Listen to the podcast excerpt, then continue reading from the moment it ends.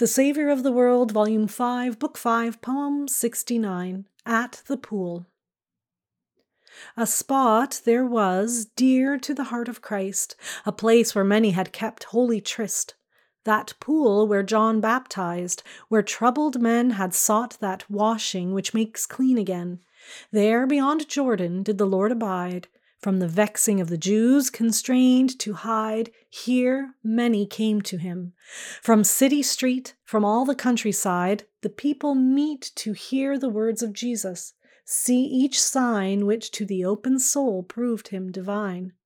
For many of these dear, earlier memories clung to the spot where on the words of John they'd hung.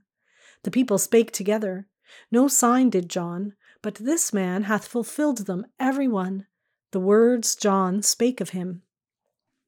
And day by day the people heard and spake and went their way, and came again to hear the words of life. So many believed on him, for all that strife of words in the city raised by Pharisees.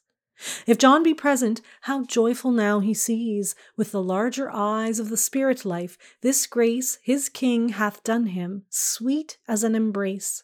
That Christ should gather with his royal hand fruit from that seed he scattered in the land.